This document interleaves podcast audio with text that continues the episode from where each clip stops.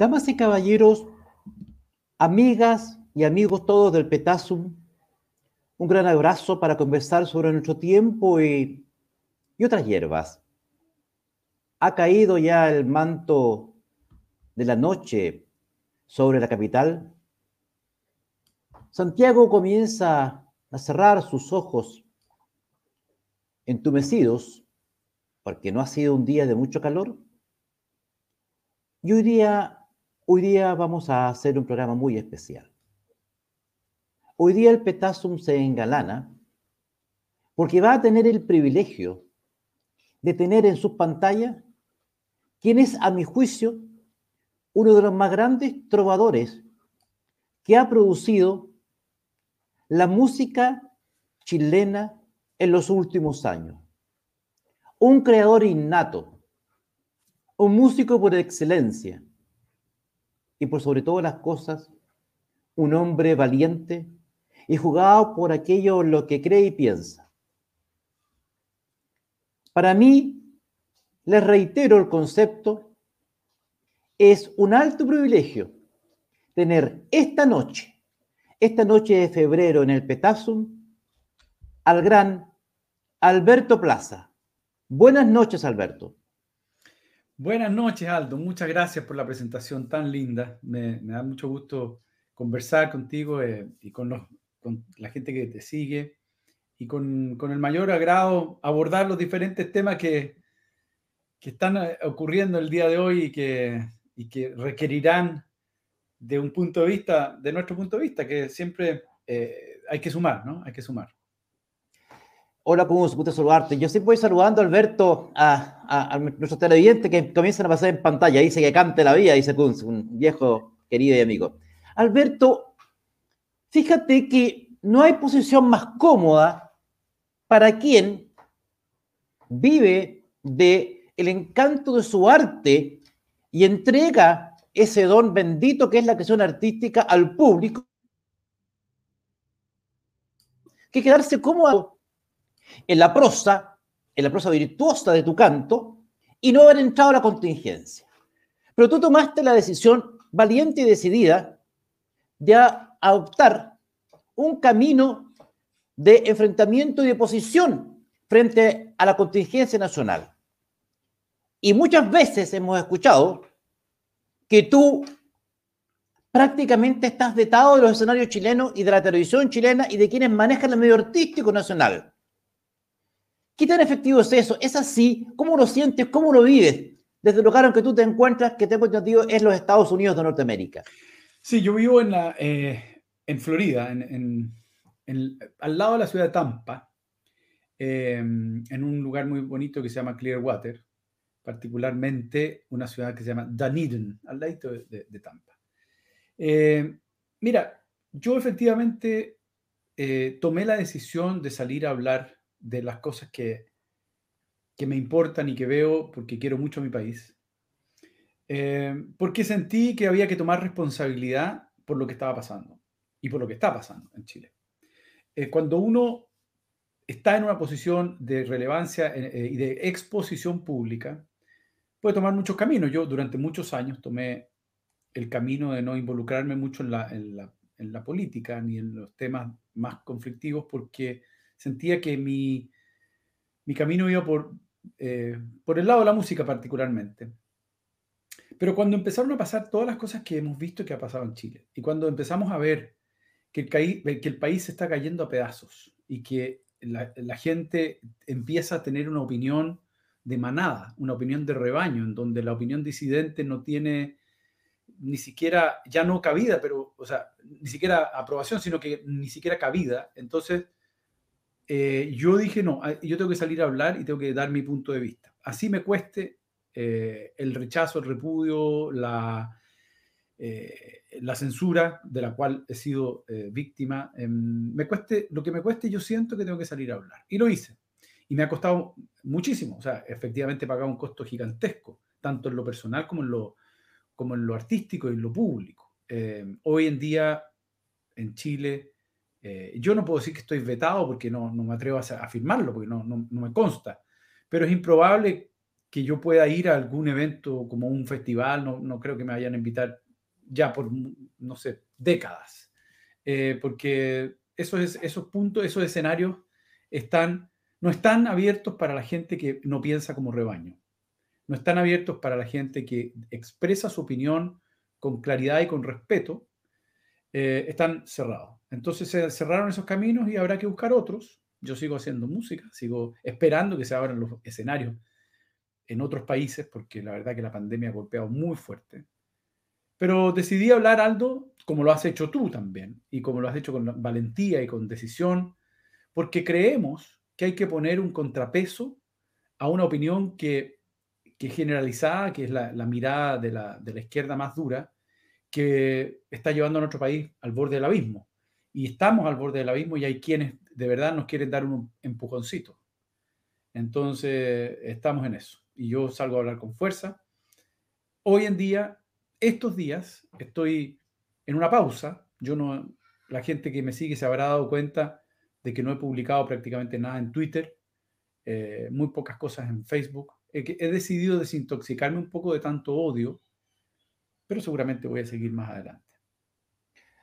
Alberto, mucha gente opina de que prácticamente la historia está escrita en Chile porque se impone hegemónicamente una forma de pensar, denominada progresismo, que es en el fondo la forma moderna eufemística que se ha descubierto para denominar al, al socialismo.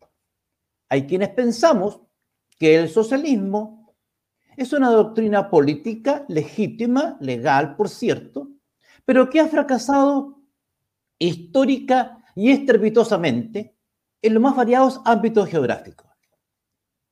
Porque pensamos que es contraria a la naturaleza humana y la experiencia, reitero, histórica ha demostrado que ha fracasado estruendosamente. Sin embargo, hoy en día, bajo la denominación, reitero, de progresismo, parece ocupar un lugar preponderante en el pensamiento, sobre todo de mucha gente joven. ¿Qué hace un artista de la estatura de Alberto Plaza, decir, cuidado, estamos frente a un pensamiento manada, estamos frente a una masa abigarrada que se dirige hacia el desfiladero y no se da cuenta lo que está haciendo. ¿Cuáles son las señales que la sociedad chilena Alberto Plaza detecta y que le hacen elevar su voz con este llamado de alerta? Bueno, eh, yo soy amigo de la observación de lo obvio, de la observación de la realidad. Yo creo que más allá de las teorías, uno lo que tiene que hacer en la vida es eh, practicar lo que se llama hipnosis. La hipnosis es la observación de lo obvio, de lo que está frente a nosotros. Em, lo que hemos visto desde el estallido antisocial del 18 de octubre del 2019 es una, un plan, eh, es, una, es una acción concertada, una acción muy bien organizada em, de destrucción de la estructura y de las bases de la institucionalidad democrática de Chile. Eso es obvio, es una observación de la realidad. Eh, cualquiera que se da cuenta de que se queman 76 estaciones de metro de forma simultánea, se tiene que llegar a la, tiene que llegar a la conclusión de que eso no es espontáneo, de que eso es una acción que viene preparada, eh, como ha sido probado, y que es una acción que está destinada a cambiar el, curso de los acontecimientos de la historia de Chile. Eh, ante eso, yo creo que los que, por lo menos los que tenemos un pensamiento crítico, un pensamiento analítico, eh, hemos salido a hablar con fuerza. pero lo que pasa es que hoy en día las redes sociales están actuando como un elemento perverso de instalación de una narrativa, de una narrativa, como decía, de rebaño, de un pensamiento común que no admite eh, oposición. Y la, postura más fácil y más, eh, digamos, de sobrevivencia que la gente encuentra es, es, ir a favor de ese pensamiento de rebaño porque si no les cuesta la carrera, les cuesta el, eh, las relaciones sociales, familiares, y en fin. Yo soy convencido de que el país requiere de dos puntos de, de, todos los puntos de vista, por supuesto, pero de, de los dos, eh, de los dos lados del balancín. La vida para mí es un balancín, como cuando jugábamos cuando niños. Este balancín, el juego se mantiene en la medida en que los lados son equilibrados. Cuando se sube un gordo de 180 kilos a un lado y se sube un flaco, un niño chico de 40 kilos, se acabó el juego. No hay juego. El juego democrático para mí consiste en, en equilibrar esta fuerza de manera de que se juegue, porque la vida es un juego. Pero hoy en día vemos que hay un gordo instalado a un lado que no permite que haya juego. Y cada vez que se sube alguien al otro lado del balancín, es, un, es un niñito chico que se sube, que no, no, va, no va a afectar en nada este, este balance que tiene que tener la democracia. Entonces, en la medida en que no haya gente que con valentía, con claridad, con serenidad y con respeto salga a ponerse al otro lado de este gordo obeso que está instalado en un lado del balancín, entonces el país no tiene ninguna posibilidad de, ser un país para todos. El país hoy día es el país para los que piensan de una sola forma. No es el país para, para todos nosotros. Y eso es lo que yo he tratado de hacer ver y tratado de, de, mostrar con mis eh, entrevistas, con mis Twitter, con, eh, en fin, a través de las redes sociales, que son, como digo, perversas. ¿ah? las redes sociales son un desastre. Alberto, tú pones el, el dedo en la llaga en un punto álgido del debate. Porque hace tiempo atrás una expresidenta de la República acuñó una, una frase, naturalmente recogiendo con un, gran sentido de la, de la oportunidad. Siempre he considerado que ella es una mujer muy audaz, muy astuta y muy hábil. Me, me refiero a la señora Michelle Bachelet Geria. Ella dijo, el gran problema de Chile es la desigualdad. La desigualdad. En consecuencia, como contrapartido, me imagino que la solución es la igualdad.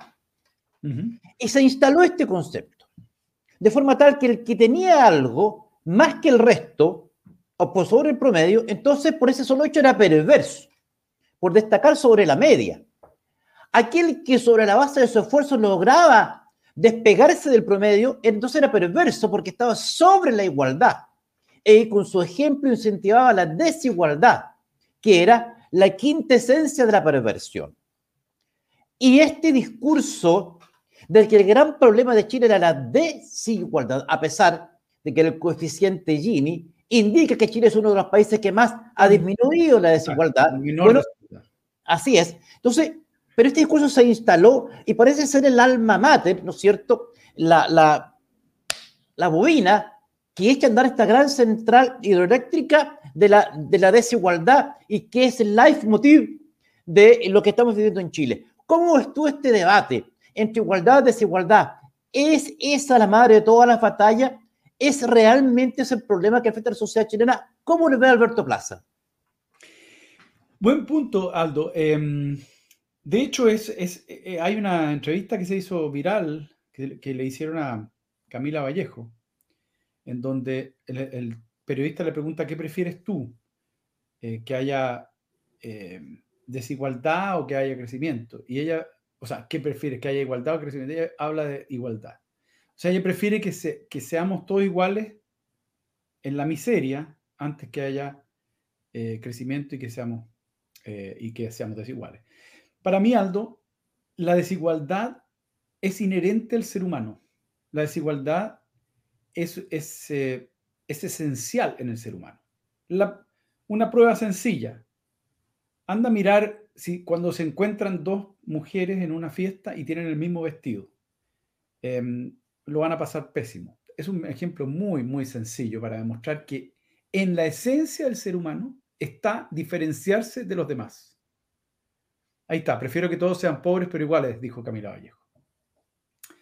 Em, en la esencia del ser humano está diferenciarse de los demás, ser distinto. A pesar de que uno se, se, se junta con otros pares similares en organizaciones, en iglesias, en clubes deportivos, eh, en, grupos de amigos, igual dentro de esas organizaciones que, convocan a la gente eh, en objetivos comunes, hay, eh, cada integrante es una, es una obra única e irrepetible. Entonces la, la desigualdad es esencial al ser humano. Todos somos diferentes. Entonces querer emparejar que seamos todos iguales es una utopía irrealizable. Eso es lo primero. Lo segundo es que esta igualdad eh, castiga al productivo y premia al improductivo. De hecho, yo, estoy en contra, absolutamente en contra de los impuestos diferenciados, o sea, de la, de la escala de impuestos. Porque en la medida en que una persona produce más, va evidentemente ganando más y va recaudando más y tiene más impuestos. Pero cuando uno proporcionalmente le carga más impuestos al productivo, es decir, una persona que gana un millón, voy a poner un ejemplo, que gana un millón, paga 10%, gana 10 millones, paga 20%, gana 100 millones, paga 30%. En, en la medida en que esa persona es más productiva, el, el Estado lo castiga con un impuesto mayor. Es decir, es un castigo a la productividad. Eh, dirán muchos, no, pero ¿qué pasa con la solidaridad? ¿Qué pasa? No, la solidaridad es un concepto que no puede ser impuesto, es un concepto eh, de, por sí voluntario. Entonces, cuando una persona es castigada por producir más, evidentemente esa persona va a empezar a buscar la forma de evadir impuestos, va a empezar a buscar la forma de, arreglárselas por aquí, por allá, para hacer empresa y todo, porque siente que hay, una, que hay una injusticia en el hecho de que siendo más productivo tenga que pagar proporcionalmente más impuestos. Porque efectivamente paga más impuestos por ganar más, pero que le castiguen encima con un adicional de, proporcional es la prueba de que la desigualdad es una aberración. O sea, el premio a la igualdad es una aberración. Ahora, ¿qué hay detrás de esto?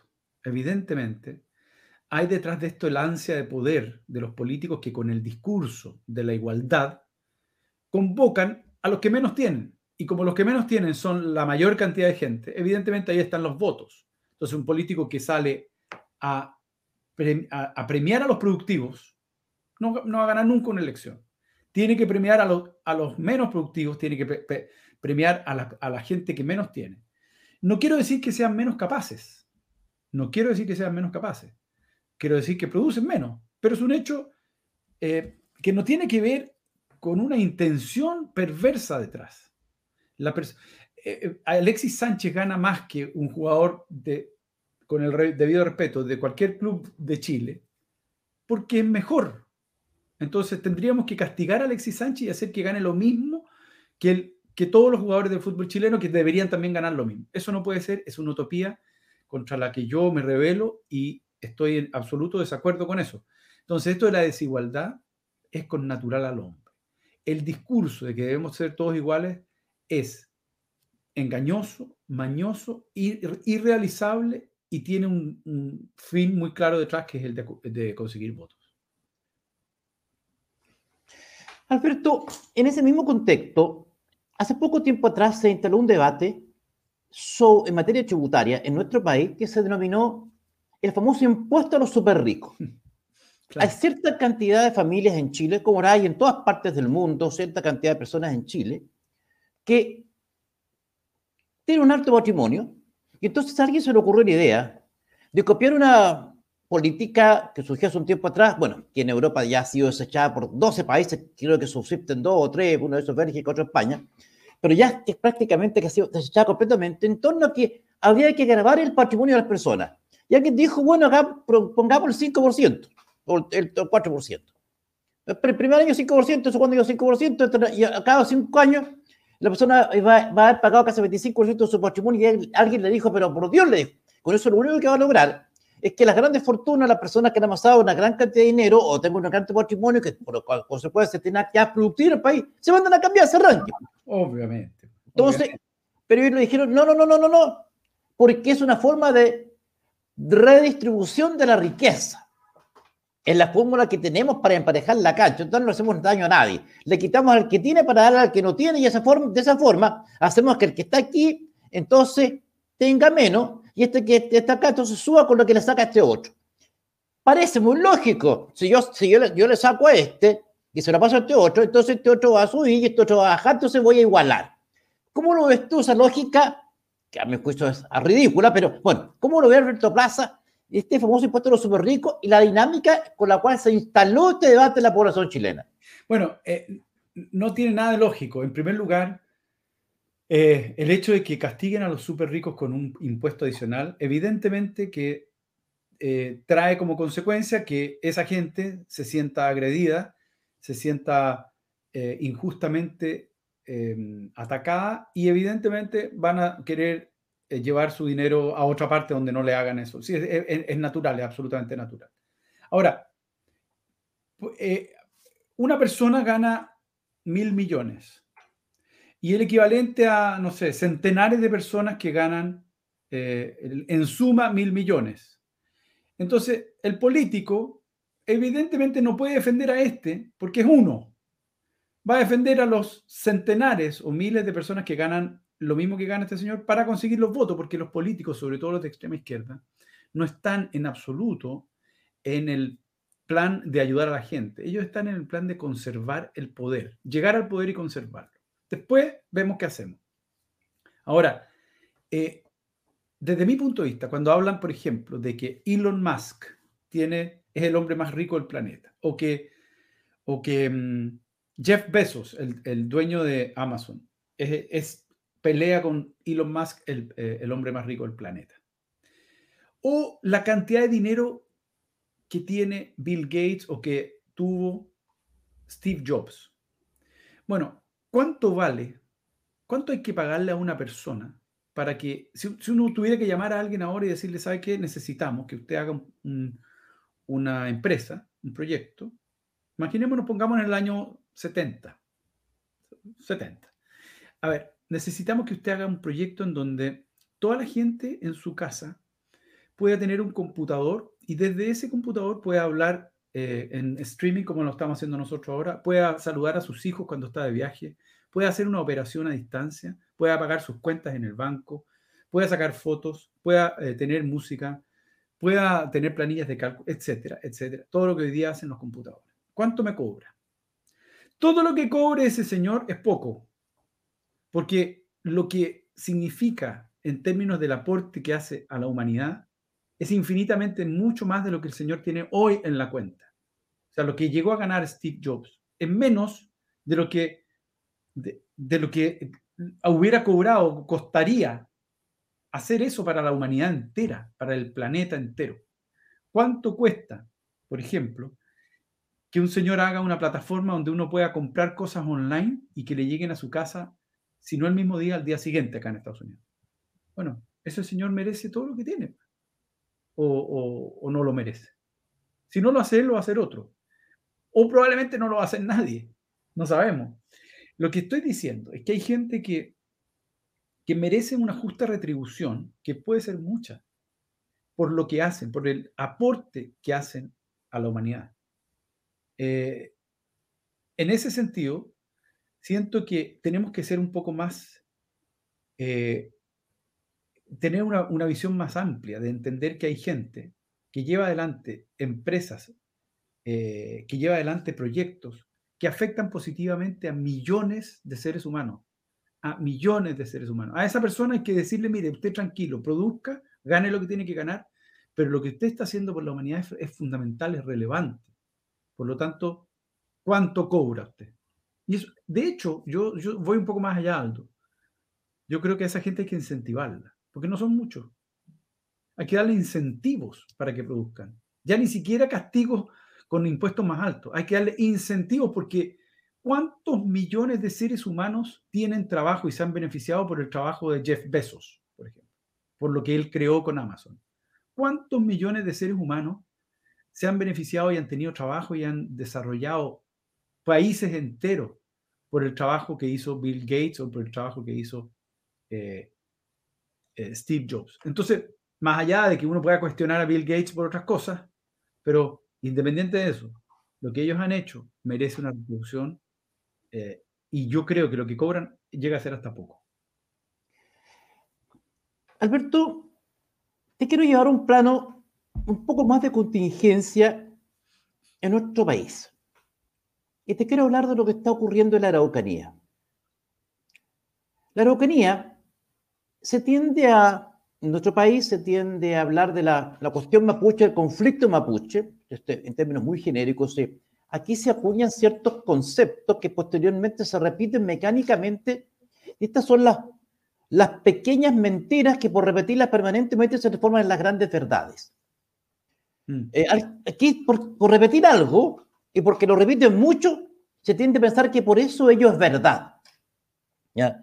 Es decir, que si alguien piensa que si 20 millones de personas se fueron a decir que eh, el teorema, de, claro, que el teorema de Pitágoras es falso, no porque 20 millones digan que el teorema de Pitágoras es falso, va a ser falso, va a seguir siendo verdadero, aunque mil millones digan que es falso. Bueno, acá eso, eso es lo que yo denomino la cultura del consenso.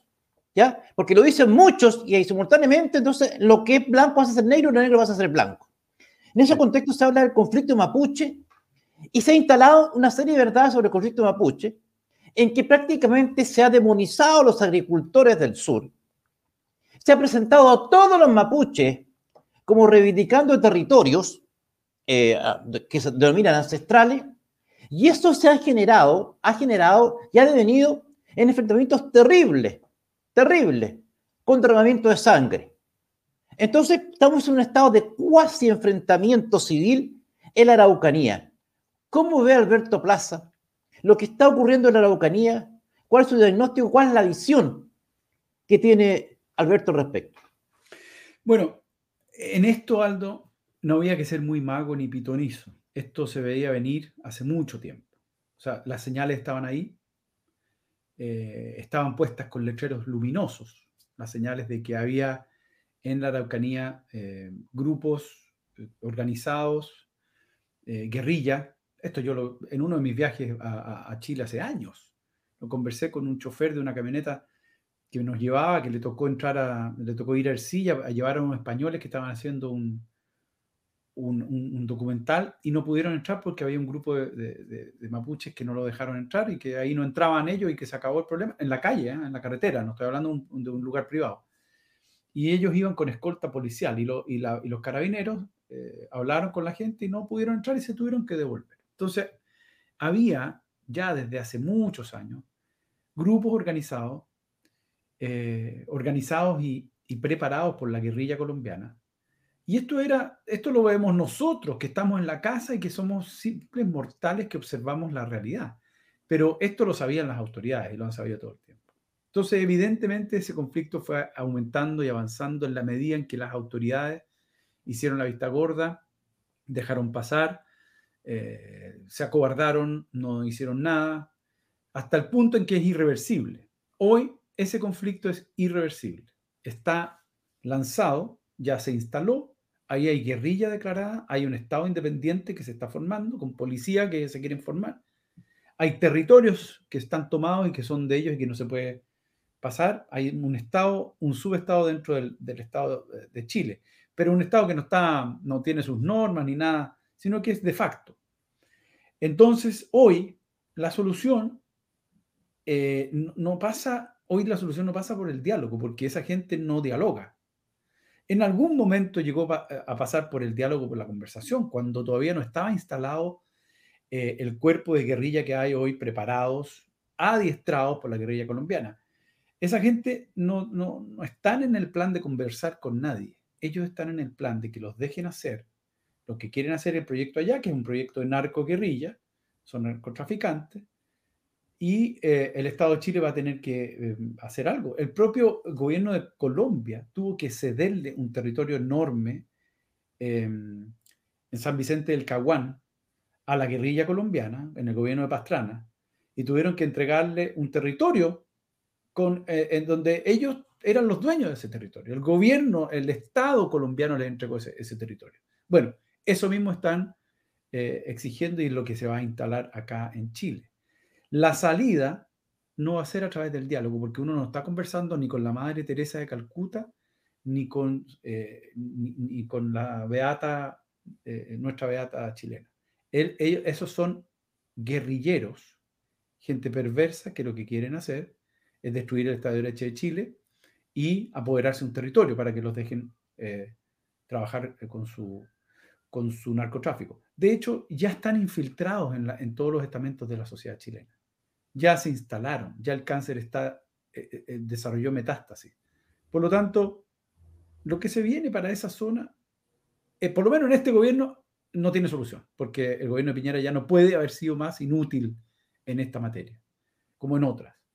Pero veremos que el próximo gobierno, ¿qué es lo que hace? Si se instala un gobierno de izquierda, no van a hacer absolutamente nada. Entonces, yo la verdad que el panorama se ve bastante negro.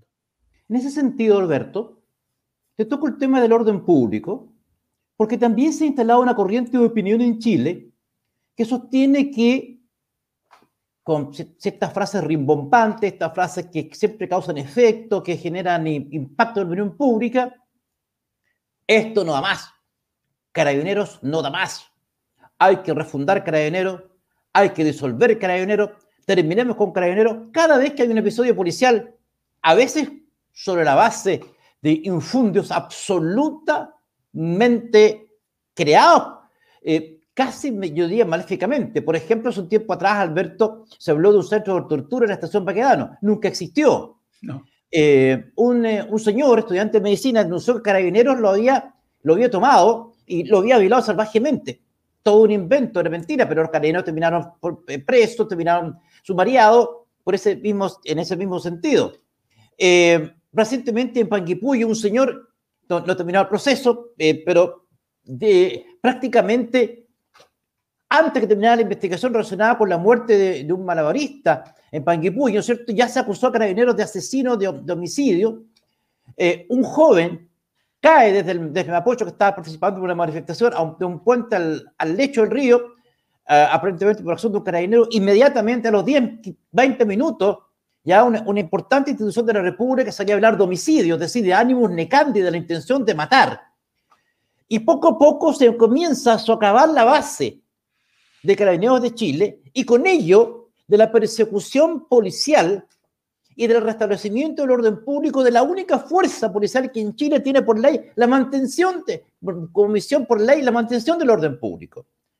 ¿Cómo lo ves tú? ¿Cómo ves tú el, fenómeno que está ocurriendo con carabineros de Chile y la campaña permanente que están sufriendo? Yo no digo que, por ejemplo, el denominado por la prensa Paco Gaito haya existido, aberrante, que un grupo de oficiales haya concertado para esquilmar miles y miles de millones de pesos al Estado de Chile, una vergonzoso, todos a la cárcel, pero esto significa que vamos, y hay también algunos actos de abuso, por cierto, que deben ser castigados. Esto significa que haya que desmoronar Carabineros de Chile, crear una nueva policía, lo que se llama una policía, una policía popular, una policía democrática, el nombre que quieras ponerle, y partir de cero en materia de orden público chileno. ¿Cómo ve este tema, Alberto Plaza? Bueno, eh, qué, bueno, qué bueno que me tocas el tema, Aldo. Eh, a ver, en primer lugar, mm, existe algo que se llama la ley, algo que se llama la ley a la cual todos debemos someternos. Y someternos significa hacer lo que está escrito eh, en ese cuerpo y de no hacerlo, pagar las consecuencias. Eh, la ley le otorga a la policía la facultad y, y el deber de resguardar, hacer resguardar el cumplimiento de esa ley. Cuando no se cumple, la, policía tiene que actuar de manera apropiada para que esa ley se cumpla. Eh, y eso atraviesa necesariamente por el hecho de, de, que esa actuación apropiada en ocasiones tiene que ser dura, tiene que ser severa y tiene que ser totalmente desproporcionada en el uso de la fuerza. ¿A qué me refiero? Si, uno va a pretender que cuando quiere hacer cumplir la ley para que un señor no mate a un carabinero con dos machetes y no le vuele la cabeza y, y esa cabeza salga corriendo por la calle, entonces la fuerza que debe aplicar el que tiene el amparo, el que tiene el respaldo de la ley y del Estado, que es el carabinero, debe necesariamente ser desproporcionada al, al medio que está usando la persona que ataca, porque de lo contrario nos transformamos en una pelea entre, de samurái, entre dos, personas que están peleando a sablazos, o, eventualmente uno con un sable, como lo tenía él, un machete, y el otro con un palo. Entonces, por algo las policías tienen elementos para hacer uso de fuerza desproporcionada. Eso es lo primero.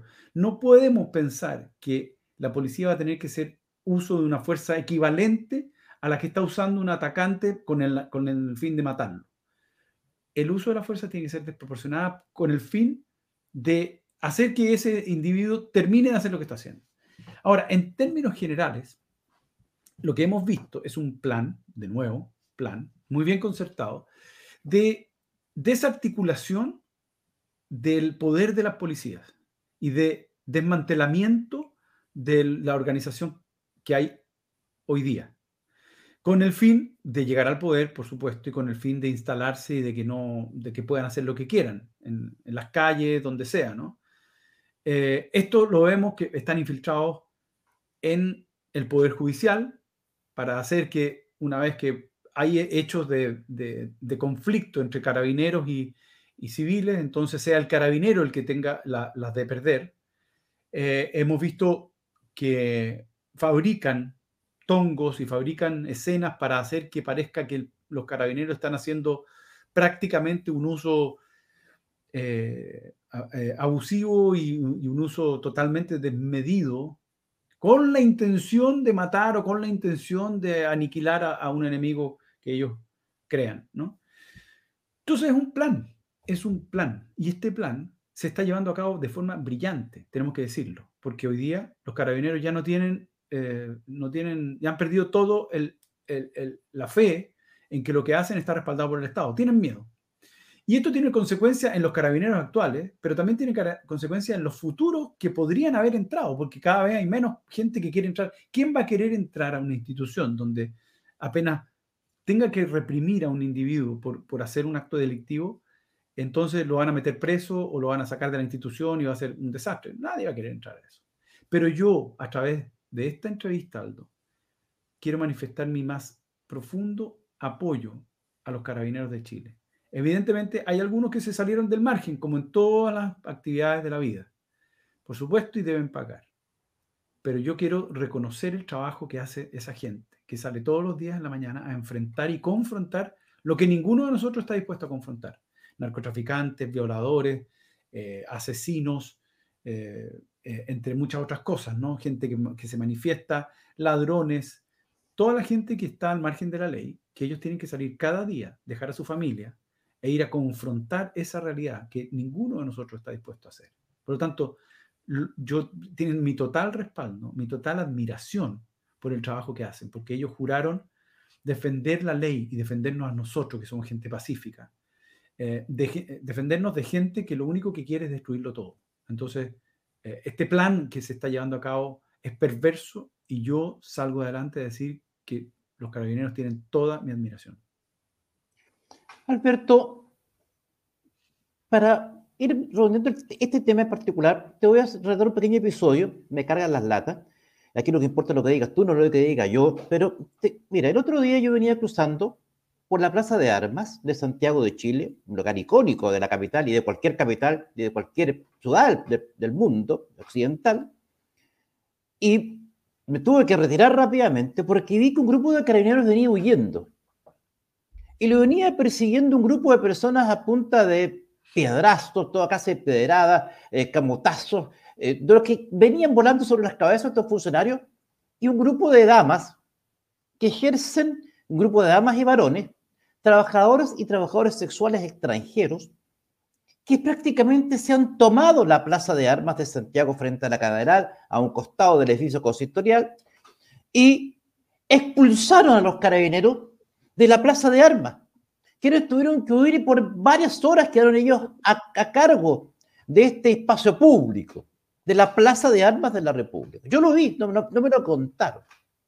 Y en ese mismo contexto, te pregunto porque los niveles de armamento que hemos visto, te estoy dando como una poblada siente con la, con la voluntad, la capacidad y la audacia como para expulsar a la policía de un espacio público.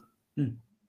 Y fuera de eso, hemos visto como de repente en el trato habitual se dibuja y se presenta a la policía como una especie de eh, una especie de baluarte de una oligarquía, a, algunas personas les encanta esa palabra, una oligarquía que enfrenta al desposeído. O sea, una especie de reconstrucción de la lucha de clases, pero llevada a presentar a Carabineros como el, y a la PDI como el brazo armado o el brazo ejecutor de las políticas de una oligarquía contra el desposeído, contra el más humilde. O sea, generaron esta fricción violenta. Tú ves una especie de redituar, una especie de una vuelta al pasado de esta lucha de clases que tanto daño le generó a la humanidad en el pasado, pero que al parecer vuelve con renovados bríos? Definitivamente, por supuesto que sí, y se ve y se aprecia, Aldo, en muchos ámbitos. Eh, eh, a la izquierda extrema le conviene, más bien, más que le conviene, necesita de un conflicto en donde ellos son los, eh, los buenos y hay un opresor malo, una, un perverso que, lo está, que les impide sus sueños, ¿no? llegar a sus sueños. Esto se da en la lucha de clases, pero la lucha de clases no fue muy, muy no prosperó mucho porque debido al, al, capitalismo y debido a la economía de libre mercado, la gente más pobre empezó a salir adelante, empezó a hacer empresa, empezaron a estudiar, empezaron a, a, salir ya de la condición eh, permanente en la que estaban alguien que nacía como hijo de un, de un, campesino, de un trabajador del campo, tenía esa familia, siempre iba a seguir por ese lado. El, la economía de libre mercado le abrió un, un mundo nuevo. Hay gente que, que por primera generación se incorporó al trabajo a hacer empresa. Entonces, la, verdad es que la, teoría de esta política de la lucha de clase un poco como que no le sirvió, entonces la tuvieron que reinventar y la han, venido instalando en otros ámbitos, por ejemplo, en el feminismo extremo, que es poner al hombre en contra de la mujer, ¿no? que es hacer que la mujer eh, sea la oprimida, sea, la, sea esta, este ser que ha sido aplastado históricamente por un hombre opresor, machista, eh, que lo único que quiere es, es prácticamente eh, eh, oprimir y, maltratar a, esta, a la mujer, que es como la víctima.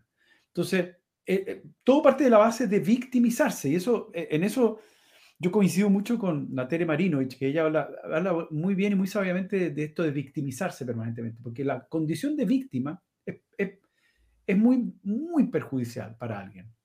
Pero hay quienes la buscan para ganar eh, el ganar prebendas o para ganar ventajas. Un ejemplo muy sencillo. Hay gente que se pone en la calle a pedir eh, limosna. Esa es una condición a la que nadie quiere llegar, por supuesto. Pero que hay algunos que, que llegan ahí y que se dan cuenta de que en la medida en que se muestran más deteriorados, más harapientos, más sucios y más eh, eh, desgastados, entonces van a conseguir que les den más plata. Entonces, y esto es delicado lo que estoy diciendo porque podría parecer que soy insensible frente a ese tema, pero todo lo contrario. Un tema que me ocupa y que me, me ocupa particularmente. Esa gente no tiene ninguna posibilidad de salir adelante si es que todo lo que consigue es que les den plata sin que ellos entreguen nada a cambio. Porque tiene que haber un intercambio un individuo tiene la moral alta en la medida que es productivo. La productividad es la base de la moral. Entonces, cuando una persona deja de producir y solo recibe, se va cada vez más para abajo. Cada vez, esa persona que estira la mano en la esquina se está deteriorando más y más y más cada vez porque no puede dar nada a cambio. Si es que tan solo se le dijera, ¿sabes qué? A cambio de lo que te estoy dando, límpiame, no sé, el, auto o algo, esa persona ya sentiría que, que puede estar haciendo un aporte. Pero esta posición de víctima hace que la gente se rebaje cada vez más, cada vez más y estire la mano y se sienta que necesita, que, así puede conseguir ayuda. Lo que están haciendo eh, eh, en la izquierda extrema es victimizar a ciertos sectores de la población para, para que el, otro, el que no piensa como ellos o, que, o el que está al otro lado es un opresor, es un... Lo mismo pasa con los homosexuales y con las comunidades LGTB y todo esto, que ellos se victimizan y los que no somos eh, homosexuales pasamos a ser los eh, perversos, los eh, diabólicos, o sea, la gente que, que, busca el mal. Entonces, cuidado, que todo todo esto forma parte de un plan en donde la idea es generar roces, conflictos en donde el, el supuestamente explotado sale ganando. Y, la persona normal que trabaja, que paga sus impuestos, que se levanta temprano, que va a dejar a los hijos al colegio, que trabaja, que, que la mujer trabaja también, que hace un esfuerzo enorme por llevar sustento a su familia, que llegan en la noche a la casa cansados, que tienen que eh, eh, hacer dormir a los niños y que al día siguiente vuelven a trabajar, esa gente que contribuye con sus impuestos a un país sereno, en paz y tranquilo, esos son los que están hoy día siendo atacados como si fueran eh, gente perversa. Yo me opongo a eso. Yo, yo, yo rescato el valor que eso tiene y pongo un punto de atención en este plan perverso que tiene la extrema izquierda de victimizar a ciertos sectores de la población. Alberto, en ese mismo sentido, también hay otra frase muy manida que hemos escuchado muchas personas llamando a, entre comillas, superar el perverso neoliberalismo. El neoliberalismo es el culpable de todos los males, de todas las inequidades, de todas las injusticias, de todo el dolor que pueda sufrir un pueblo y de toda fuente de desigualdad.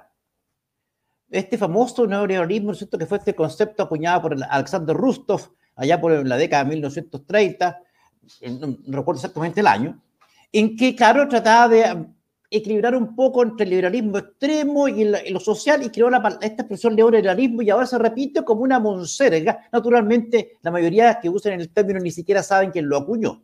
Pero en fin. Pero este neoliberalismo, dice, llamamos a superar el neoliberalismo, porque queremos una sociedad más justa, más, y aquí me surge la palabra, tú eres un hombre que ha dibujado con las palabras y que dibuja con, con las palabras en tus creaciones artísticas, y se utiliza la palabra dignidad. O sea, vamos a repasar el, neoliberalismo con la dignidad. Y se acuña una frase como es, eh, hasta que la dignidad se haga costumbre. La dignidad es una característica consustancial del ser humano. O sea, todo ser humano nace con dignidad. Es una, una característica intrínseca a la, a la, naturaleza humana. Cuando tú le dices que vas a, hacer, vas a transformar a la dignidad en costumbre, que es una forma habitual de hacer las cosas en un determinado periodo, y que como todas las costumbres pueden pasar de moda, estás relajando la dignidad a nivel de una costumbre. Sí. Pero repiten esta frase porque ni siquiera se ha puesto a analizarla reiteradamente. Entonces vamos a repasar el neoliberalismo por la dignidad, eh, por, esta frase que nadie se detiene a analizar. Y yo no sé quién analiza que este país, sobre la base precisamente de lo que denomina el neoliberalismo, que yo derechamente el liberalismo, con todos los bemoles que tiene la expresión, derechamente pasó de ser el segundo país más pobre en, Latinoamérica después de Haití a ser el más rico en casi 30 años disminuyó los índices de desigualdad, ¿para qué vamos a hablar de lo que significó disminución de la mortalidad infantil y una serie de parámetros? Entonces, em, ¿cómo ve Alberto Plaza esta dicotomía que se pretende plantear entre neoliberalismo, esta figura demonizada, versus esta dignidad, que yo no sé quién habrá acuñado este concepto de dignidad, que se reitera como especie de el gran, esta gran lucha esta gran lucha armagedónica entre dignidad versus neoliberalismo, como el que el, que el liberal es el enemigo del digno. ¿Cómo lo ve Alberto Plaza? Claro, claro, claro, muy buen apunte. Em, exactamente, aquí hay un tema muy interesante de abordar y es que la extrema izquierda, la izquierda son muy hábiles en muchos ámbitos.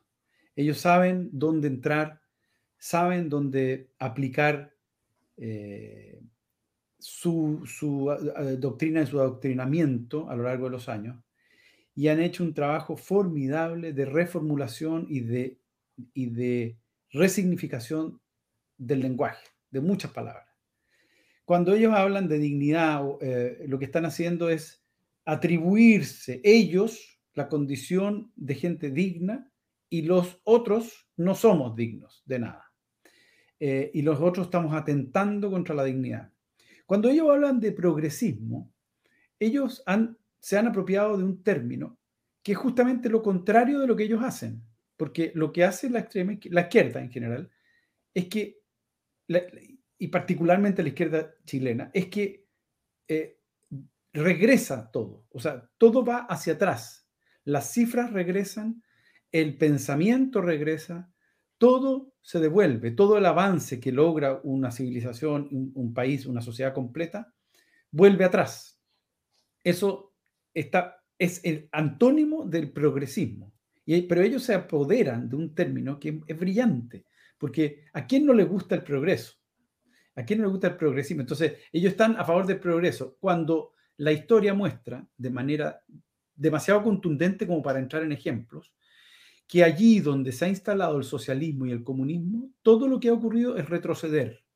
Pero ellos no, ellos se, apoderan del progresismo. Ellos se apoderan de, términos como eh, acusar a una persona de facho, de fascista, cuando lo que quiere es la libertad de expresión, la libertad de emprendimiento, la libertad de acción, eh, la libertad de culto, la libertad económica. O sea, todo lo que quiere una persona de derecha es la libertad. Pero entonces esa, persona es fascista, que el fascismo es justamente lo contrario. Es el antónimo de toda esa libertad y de todo ese liberalismo. Entonces, aquí hay un trabajo formidable de reformulación de los términos. Y el término neoliberalismo lo han usado eh, peyorativamente eh, de forma muy, muy bien calculada y se han metido en todas las instancias educacionales, en los colegios, las universidades, echan, arruinando todo, pues. O sea, la Universidad Arcis, ahí está. El, el, Instituto Nacional, ahí está. Eh, los, los, institutos emblemáticos. Esto es, es un plan que se está llevando a cabo de manera exitosa en la destrucción de la institucionalidad. Pero ellos son, ellos utilizan los términos de manera, eh, diría yo que son genios del marketing, son verdaderos genios del marketing. Alberto, a propósito, de eso, hace un tiempo atrás tú protagonizaste una polémica con una importante, bueno, quiero decirlo así, con una en, aquel entonces fulgurante eh, y emergente estrella del humorismo chileno, quien, una dama, quien para hacer reír recurría a las groserías eh, más virulentas que pueda concebir el idioma, que es que forman parte del idioma, y donde prácticamente todas sus rutinas humorísticas mm, se circunscribían definidas en la forma ojalá más, más, más que posible a la zona del cuerpo que media entre las caderas y las rodillas. Y lo hacía permanentemente con gran celebración y algarabía del público que la celebraba. Tú enfrentaste una polémica con ella, ¿no es cierto? Y se dijo que todo, cartucho, que machista, que misógino, de todo. ¿Qué recuerdas? Disculpa que te toque ese tema porque eh, los que aún creemos abrazar con fruición la lengua de Cervantes, es que no somos ningunos pacatos, que cuando hay que lanzar un chilenismo lo lanzamos, pero creemos que está deconstruyendo también a través del idioma parte de lo que era esta sociedad. ¿Cómo lo ve Alberto Plaza, un creador, por esencia un trovador que ha hecho el idioma una forma de creación también? Bueno, eh, yo, eh, Aldo, yo he estado siete veces en el Festival de Viña del Mar yo lo llevo en el alma. Yo empecé artísticamente en ese festival, obtuve el tercer lugar y, lo quiero mucho, le, tengo mucho cariño. Es un escenario que, para mí representa mucho, entonces eh, he visto cómo han pasado por ahí grandes figuras mundiales de la música y un escenario que siempre fue muy respetado, muy, muy admirado desde afuera, ¿no? desde, desde otros países y, y en, el, y en nuestro país también un escenario fundamental.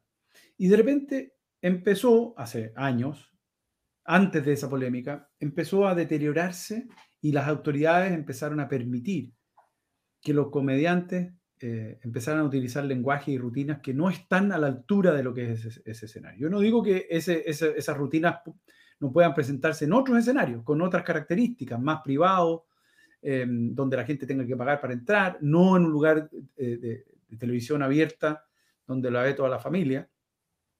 Entonces empezaron a permitir que entrara esta gente que empezó a, deteriorar y a, echar barro y a echar mugre sobre un escenario que era inmaculado.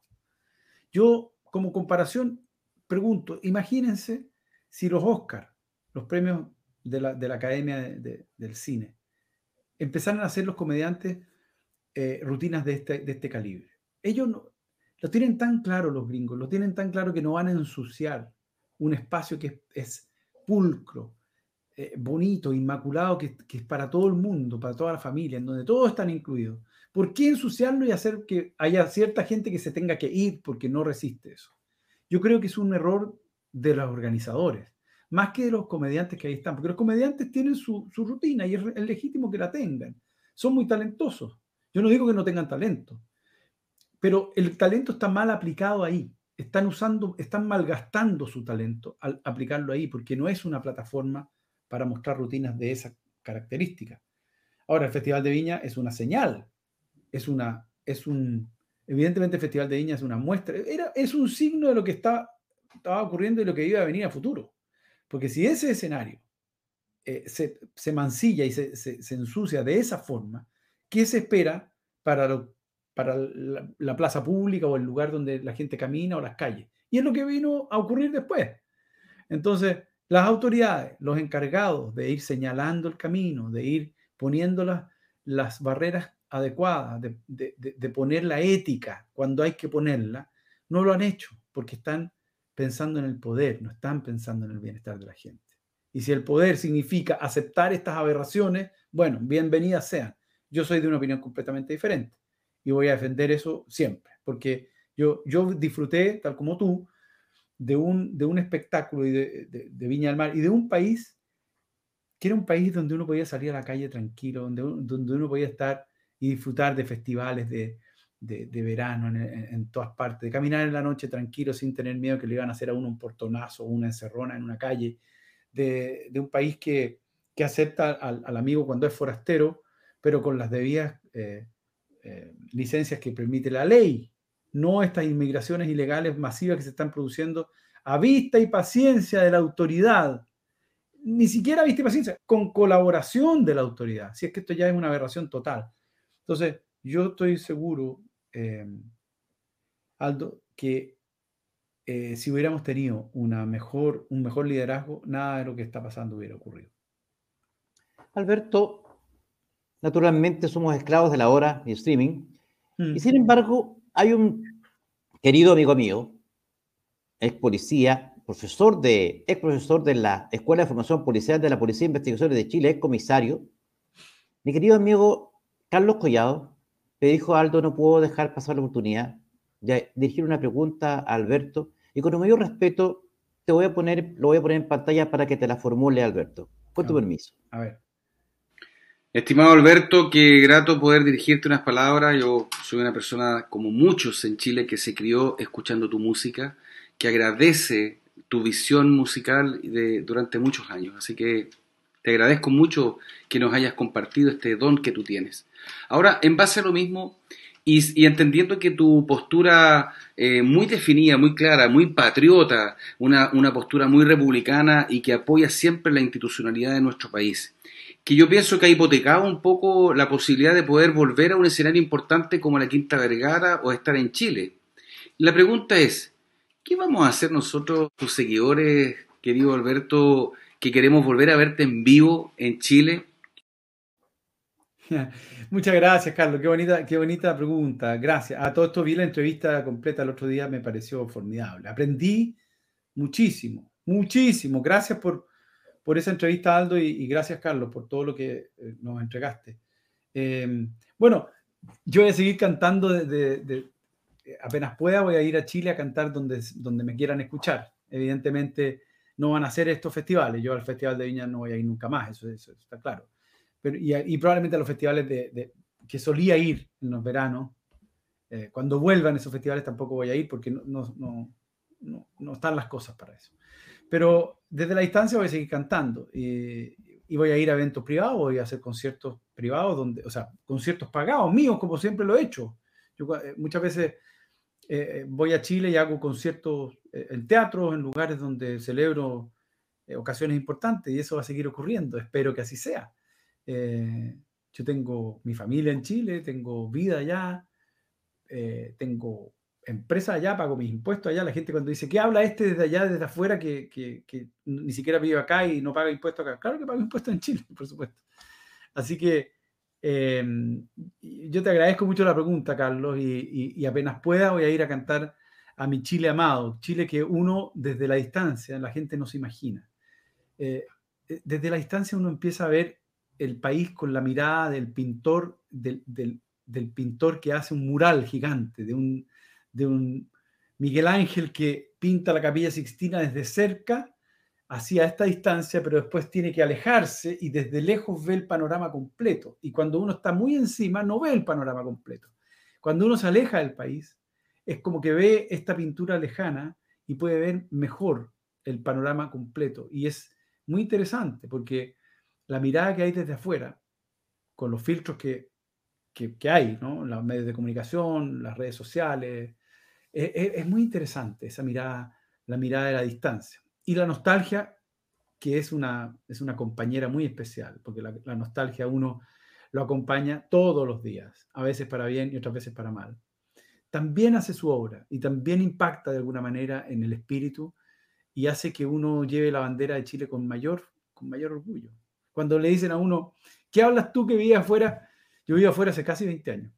Eh, ¿Qué hablas tú que vive allá y que no tiene idea de lo que pasa acá? Bueno, entonces no puede hablar nada un embajador, o sea, porque vive afuera. Los embajadores no, no pueden hablar de, Chile porque están afuera. Así que no, no, yo no entro en esa, en esa disputa, yo soy un patriota, soy chileno corazón, eh, sigo el fútbol chileno, soy de la U, de alma, y, estoy feliz de que vamos a la Libertadores, y, y, sigo, yo veo, el fútbol lo veo más que cuando estaba allá. Eh, bueno, cuando estaba allá no estaba el canal del fútbol, pero, pero ahora aquí lo veo, siempre veo hasta los partidos de, no sé, me toca uno de Wander con Guachipato y lo veo porque soy enfermo, enfermo. Así que eso, en eso estamos y sigo lo que pasa en mi chilito lindo desde la distancia, tal, como todos los que vivimos afuera. Alberto, eh, hay mucha gente mirando, ¿no? Había hace un poquito más de 300 y tantas personas, y creo que más en el cable y más todavía. Sin embargo, antes de terminar, porque ya se nos fueron todos los minutos, mm. eh, la gente me mataría, y, el público del petazo me mataría y me masacraría, me sacarían en pequeños trozos cortados en, en cubos, si no le pido a Alberto Plaza que nos entone, por favor, solamente un breve estribillo, creo, viendo tu guitarra y atrás tuyo. Aquí está. Eh, aquí está, todavía, era, ahí, la, veo por ahí mis guitarritas acá. Por favor, con el mayor aprecio y con el mayor respeto y con la más plena humildad, si podemos eh, que cante la vida, lo, que tú quieras, por favor. Un pedacito de que cante la vida podemos hacer. Mucho gusto. Había esperanza, rondaba el amor, tendiendo sus alas, quería evitarle a los hombres el dolor. Decía la historia que no quiero contar. Ninguna locura, un sueño que todos podemos realizar, que se eleven las voces en una canción, se junten las manos, se logre la unión, vida por todo rincón, eh, que se abran caminos y se encienda el sol. Hasta ahí lo podemos dejar. Hasta ahí lo podemos dejar. Maestro, maestro, bueno, eh, damas y caballeros del Petasum, esta noche, esta noche hemos tenido el privilegio, un alto honor no conversar de quién es, a mi juicio, reitero, uno de los más grandes trovadores de la música popular chilena de los últimos años, un creador por excelencia y sobre todo las cosas, como le dije al inicio de este programa, un hombre valiente. Alberto Plaza. Alberto Plaza, la pantalla de Petazum para que te despidas de nuestra, de nuestra audiencia. Muchas gracias, eh, Aldo. Muchas gracias a todos los que eh, ven este, esta, estas exhibiciones tuyas, estos programas tuyos que son tan necesarios y tan, tan buenos para, tener un debate con, miradas de todos los lados, ¿no? Eh, les mando un abrazo muy grande, con, la ilusión de, volver a Chile pronto, de que pase toda esta pandemia que nos tiene a todos en pausa, una cosa muy extraña, sobre todo el mundo de la música que está pasando por una verdadera tragedia y necesitamos volver a los escenarios, necesitamos que se abran los escenarios y que vuelva la música, el teatro, la danza, el cine, eh, que, que, vuelva el arte, porque un, mundo sin arte es un mundo vacío que no, que no conduce a ninguna parte. Así que gracias, te mando un abrazo muy grande, Aldo. Gracias a Carlos por su, por su eh, cariñoso saludo y a todos los que ven este programa un abrazo sincero. Espero que, que pronto nos veamos por allá. Muchas gracias, Alberto. Mis amigas, mis amigos de Petasum, damas y caballeros, si Dios nos dispone otra cosa, será hasta una próxima y grata oportunidad.